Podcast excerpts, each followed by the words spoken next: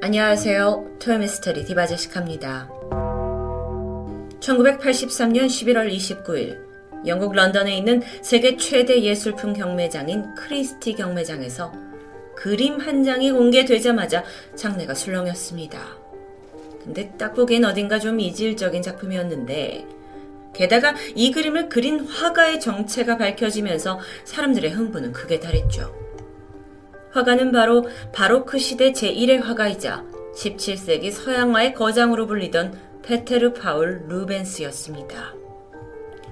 루벤스, 그의 작품을 좀 살펴보면 공통적으로 대비가 강렬한 밝은 색채, 그리고 역동적인 모션들이 눈에 띕니다. 그런데 이날 공개된 작품은 전작과는 사뭇 다른 드로잉 기법을 사용했는데요. 그렇다 보니 더 큰 관심을 받을 수밖에 없었죠.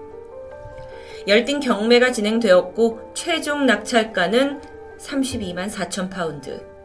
그 당시 환율로 3억 8천만 원 정도입니다. 이건 당시의 드로잉 경매 최고가로 경신하게 되는데 참고로 이걸 현재 가치로 바꿔보면 약 6억 원에 해당이 되죠. 아, 너무나 궁금해지는데 그 애호가들이 열광했던 거장 루벤스의 드로잉 작품은 바로 이 그림입니다. 작품을 좀 더 살펴볼까요? 세로 38cm, 가로 23cm 크기의 종이에 그려졌는데 짙은 회색의 분필로 한 남성이 있습니다.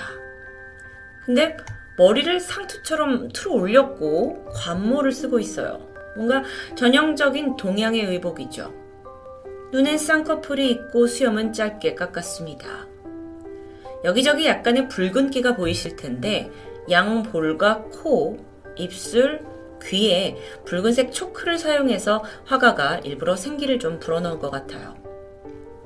보시면 양손은 교차시켜서 소매 속에 넣었고 전형 전체적으로 균형이 잘 잡혀 있는 모습입니다. 그런데 17세기 유럽에서 활동한 서양 화가가 어떻게 이런 동양 사람의 모습을 그림으로 담았을까요? 그것도 이해가 힘든데 더 놀라운 건 작품의 제목이었죠. A Man in Korean Costume. 즉, 한국 옷, 한복을 입은 남자입니다. 아니, 근데 루벤스가 한복을 입은 우리나라 사람을 그렸다는 게 어떻게 가능한 일일까요? 여기서 간단히 역사 이야기를 좀 해보면 조선이라는 나라의 존재가 유럽에 본격적으로 알려진 건 하멜 표류기라는 책 때문이었습니다. 1653년에 타고 있던 배가 폭풍으로 난파가 되면서 우연히 제주도에 정착하게 된 핸드릭 하멜이라는 네덜란드 사람이 있었어요. 이 핸드릭 하멜이 조선에 머물면서 다시 고국으로 돌아가기까지의 13년을 기록한 책이 바로 하멜 표류기죠. 교과서에서 배운 적이 있었을 텐데요. 물론 그보다도 좀 더 이른 시기에 비슷한 방식으로 조선에 정착한 사람도 있습니다. 최초의 유럽인이라고 불리는 얀 얀스 벨테브레. 한국 이름으로 박연이라는 어, 외국인이 존재하긴 했지만 어쨌든 유럽 사람들이 조선을 인식한 건 하멜 표류기 덕분으로 알려져 있죠. 그런데 여러분, 이 루벤스가 그린 한복 입은 남자는 1617년에 그려진 것으로 추정됩니다. 그렇다면 이건 하멜 또는 박연이 태어나기 전일 수 있다는 건데요. 여기서 짚고 넘어가야 될 부분이 있죠. 한복 입은 남자라는 이 그림의 제목은 사실 루벤스가 붙인 건 아닙니다. 그는 작품의 제목을 따로 정하지 않았기 때문에 1983년 경매장에 선보이기 직전까지 제목은 빈칸이었어요. 그렇다 보니 경매장 직원들은 이 작품을 처음 수집한 순간부터 이 그림 속 남성이 누군지, 어느 국적 사람인지 알아내기 위해 다방면으로 조사를 시작했습니다. 그렇게 꼼꼼히 살펴보던 중 직원 한 명이 그림에서 새로운 표식을 발견하게 돼요. 그건 바로 작품 한쪽에 조그맣게 그려져 있는 범선이었죠. 17세기 초상화를 살펴보면 화가들이 그 인물의 신분이나 직업을 암시하기 위해서 그 그림의 어느 곳에다가 관련된 소품을 그리는 것이 유행이었습니다. 예를 들어서 귀족들은 주변에 뭐 비싸고 귀한 물건을 그려 넣어서 그의 재력을 보여줬던 거죠. 그 외 재봉사에게는 뭐 가위를 그려주기도 하고 학자에게는 책을 그려 넣는 이런 방식입니다. 그렇다면 여기에 그려진 범선, 이게 의미하는 건 뭘까요? 추정컨대 이 그림 속 인물이 아주 먼 나라에서 온 사람, 즉 이방인이다라는 걸 의미하는 거겠죠. 이후 경매장 직원들은 그림 속의 남성이 동양에서 온 사람이라고 확신을 했고 그 다음으로 그가 입은 옷에 대해서 샅샅이 조사합니다. 그리고 나서 그들이 아주 흡사하다라고 생각한 게 바로 조선시대 사대부들이 일상적인 외출복으로 널리 입었던 철릭이라는 한복이었어요. 보고 계신 이 두 그림을 비교해 보면 머리카락을 틀어 올린 상투나 속이 훤히 비쳐 보이는 이 머리에 쓴 망 형태의 탄검까지 전형적인 조선 남성의 복장과 유사하죠. 그렇게 경매장 측은 자신감을 보이면서 그림의 제목을 Man in Korean Costume, 한복 입은 남자로 발표하게 된 겁니다. 그런데 이 남성이 한국 사람이라고 확신하는 데는 또 다른 이유도 있습니다. 철립, 이 옷은 하단 주름 부분이 굉장히 풍성하기 때문에 자칫 애매하게 그림으로 그렸다가는 남자가 그냥 펑퍼짐한 원피스를 입은 것처럼 오해되기 십상입니다. 특히 유럽 사람들에게는 철릭 자체를 직접 눈으로 보지 않고는 한복답게 그리기가 굉장히 힘든 의상인데요. 그림 속 남성을 보면 옷감에 반짝이는 부분까지, 게다가 주름진 천의 굴곡까지 아주 섬세하게 묘사되어 있죠. 이걸 토대로 전문가들은 루벤스가 실제 이 사람을 만난 후에 그렸다라고 판단했습니다. 그렇다면 이 작품이 어쩌면 유럽 땅을 밟은 최초의 조선 사람을 그린 걸지도 모릅니다. 그럼 가치가 어마어마하게 상승하죠. 그런데 또 다른 궁금점도 있습니다. 루벤스는 보통 화려한 바로크풍의 작품을 주로 그렸는데 왜 하필 한복 입은 남성을 이렇게 드로잉으로 그리게 된 걸까요? 이걸 설명할 만한 이유도 존재합니다. 루벤스의 명작이자 교회 천장에 그려진 성 프란치스코 하비에르의 기적이라는 작품인데요. 주인공인 프란치스코 하비에르의 선교 활동을 기리기 위해서 그려졌는데 그렇다 보니 작품 속에 하비에르가 만났던 다양한 인종과 다양한 국적의 사람들이 등장하게 됩니다. 자, 그런데 그림 중간을 자세히 보시면 망사로 된 이 높은 모자에다가 온몸을 감싸고 앞섬을 여미는 소매가 넓은 옷을 입은 인물이 보이죠. 딱 봐도 이 생김새가 한복 입은 남자와 비슷해 보입니다. 저만 그런가요?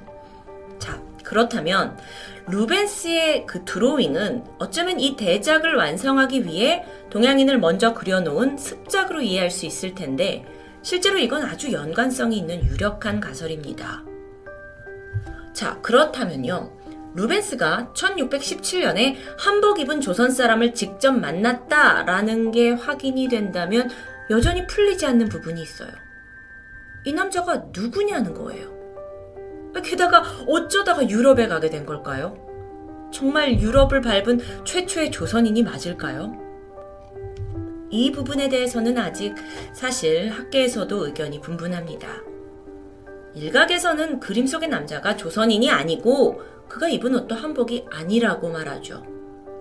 그 근거로 드는 게 뭐냐면 루벤스가 한복 입은 남자를 그리기 1년 전에 중국에서 선교를 마치고 돌아온 니콜라스라는 선교사를 만났다는 겁니다. 그가 루벤스의 고향에 잠시 지냈다라는 사실과 연관이 되어 있죠. 근데 이때 니콜라스 씨가 중국에서 기념품으로 그 특이한 의복을 가져와서 입고 다녔다고 해요. 그리고 이걸 본 루벤스가 그걸 드로잉한 게 아닐까라는 가정입니다. 근데 그거 외에도 이 남성이 1592년에 임진왜란 때 일본에 끌려갔다가 다시 유럽으로 팔려간 노예라는 주장도 있어요. 실제로 이와 관련돼서 안토니오 코레아라는 구체적인 이름까지 언급되고 있는데요. 전해지는 이야기로는 안토니오 꼬레아라는 사람이 전라도 남원 출신인데 한국 이름은 제대로 알려지지 않았죠. 이 사람이 어린 나이에 일본 나가사키로 노예로 팔려가요. 근데 그 당시 일본에 있던 이탈리아 상인 까를레티라는 사람이 그를 헐값에 사들였고 이탈리아로 데려간 후에 노예로부터 그를 풀어주었다고 전해집니다. 근데 때마침 이 시기에 루벤스가 이탈리아에 유학 중이었어요. 그래서 루벤스가 그 안토니오 꼬레아라는 사람을 조선인을 만났을 가능성을 배제할 수 없죠. 이 주장은 국내 역사학계에서는 큰 지지를 받고 있습니다. 그래서 이걸 바탕으로 소설이 만들어지기도 했고요. 그런데 여전히 오류가 있어요. 이 그림의 모델이 노예로 팔려온 인물이다? 라고 보기에는 옷차림새가 너무도 단정하고 또 풍채까지 당당해 보인다는 점이죠. 상황이 이렇다 보니 또 다른 이야기도 있습니다. 이 남자가 1600년대 네덜란드를 방문했던 이퐁이라는 명나라 상인이라는 추정. 그 이유는 네덜란드에서 전해지는 이 그림 때문인데요. 한눈에도 루벤스의 드로잉이 남자와 의상적인 부분에서 아주 유사하죠. 그림은 익명의 화가가 그렸는데 초상화 뒤편에 보니까 내 이름은 이퐁, 중국 명나라 상인이다. 인도네시아를 거쳐서 네덜란드에 왔다. 나는 다시 명나라로 간다. 1601년 새해에 나는 이걸 네덜란드에서 쓰고 있다. 라는 설명이 중국어로 적혀 있었습니다. 그렇다 보니 어, 어쩌면 이 초상화를 참고해서 화가가 한복 입은 남자를 완성시켰다라는 설이 있죠. 여기서 잠깐 명나라 때 중국 의복 한푸 그리고 우리나라 한복이 유사하다라는 건 아주 민감한 주제입니다. 최근 들어서 중국이 한복의 원조가 한푸라고 우기기 시작했기 때문인데요. 사실상 문화라는 건 서로 교류하면서 섞이기 마련이고 일부 시기에 비슷한 복종, 복장이 공존하는 건 이상한 일은 아닙니다. 하지만 한국의 한복은 명나라의 한푸와는 다르게 1600년 이상의 유구한 역사를 가진 우리의 고유한 전통 복장이라는 건 확실히 해두고 싶죠. 어쨌든 이렇게 다양한 가설 속에서 현재 한복 입은 남자 이 그림은 미국 캘리포니아 폴 게티 박물관에 소장되어 있습니다. 그리고 그림 제목은 여전히 Man in Korean Costume으로 불리고 있죠. 게티 박물관 측에서는 뭐 그 인물이 누군지 그 미스테리에 대한 답은 우리가 모른다 라고 설명했는데요. 뭐 일각의 주장처럼 이 그림 속의 남자가 한복을 입고 있는 게 아니라 한풀을 입고 있는 중국 상인이다 라고 할지언정 크리스티 경매사나 게티 센터에서 이 작품의 이름을 여전히 코리안 커스튬이라고 유지하고 있는 건 이 복장 자체의 역사가 중국이 아닌 한국의 것이다라는 걸 인정하는 건 아닐까라고 해석해 봤습니다. 400년 전 거장 서양 화가의 앞에 서서 후대의 미스테리로 남겨진 이 조선인 남성. 그는 과연 누구였을까요? 그리고 그 진실이 과연 밝혀질 수 있을까요? 토요미스테리 디바제시카였습니다.